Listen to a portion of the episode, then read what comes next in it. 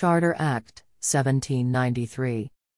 Charter Act of 1793 was an act of the Parliament of Great Britain, which renewed the charter issued to the British East India Company and continued the company's rule in India.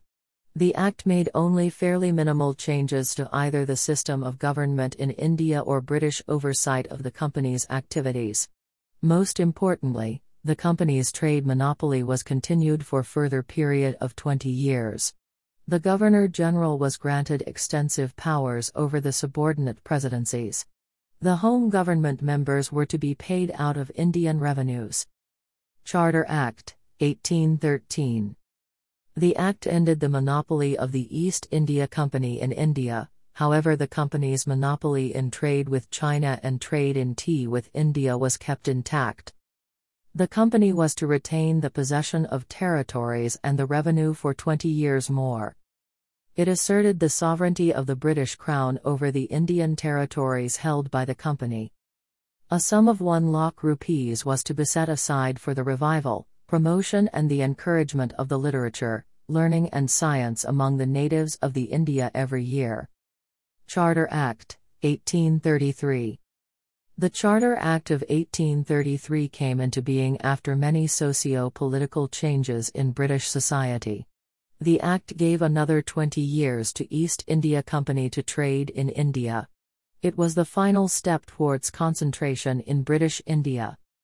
Features of the Act, 1833. It made the Governor General of Bengal as the Governor General of India and gave him all civil and military powers. Lord William Bentinck was the first Governor General of India. Fourth member was added to Governor General's Council for legislative purposes. Lord Macaulay was the first person to hold the office. The Act vested the legislative powers exclusively in Governor General in Council and deprived Governor of Bombay and Madras of their legislative powers. The Indian Civil Services was founded.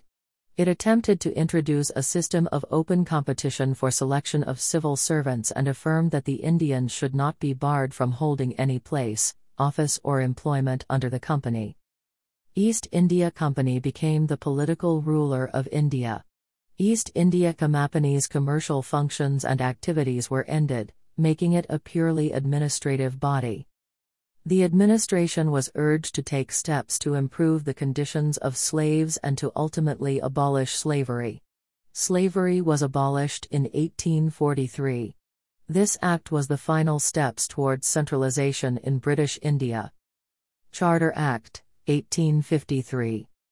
The Charter Act of 1853 renewed the powers of the company and allowed it to retain the possessions of Indian territories on trust for the British Crown.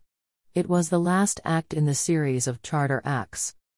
Features of the Act, 1853. It laid foundation of parliamentary system of government.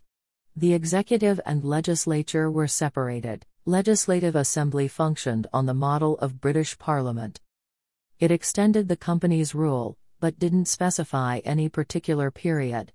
Unlike the previous charters were hinting that the company's rule could be terminated any time at the will of the parliament. It reduced the number of court of directors from 24 to 18 and 6 out of them were nominated.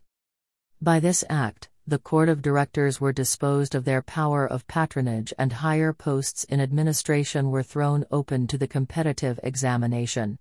A committee headed by Lord Macaulay was appointed in the year 1854 to enforce this. The Act for the first time introduced local representation in the Indian Central Legislative Council. Of the six new legislative members of the Governor General's Council, four members were appointed by the local that is from provincial governments of Madras, Bombay, Bengal, and Agra.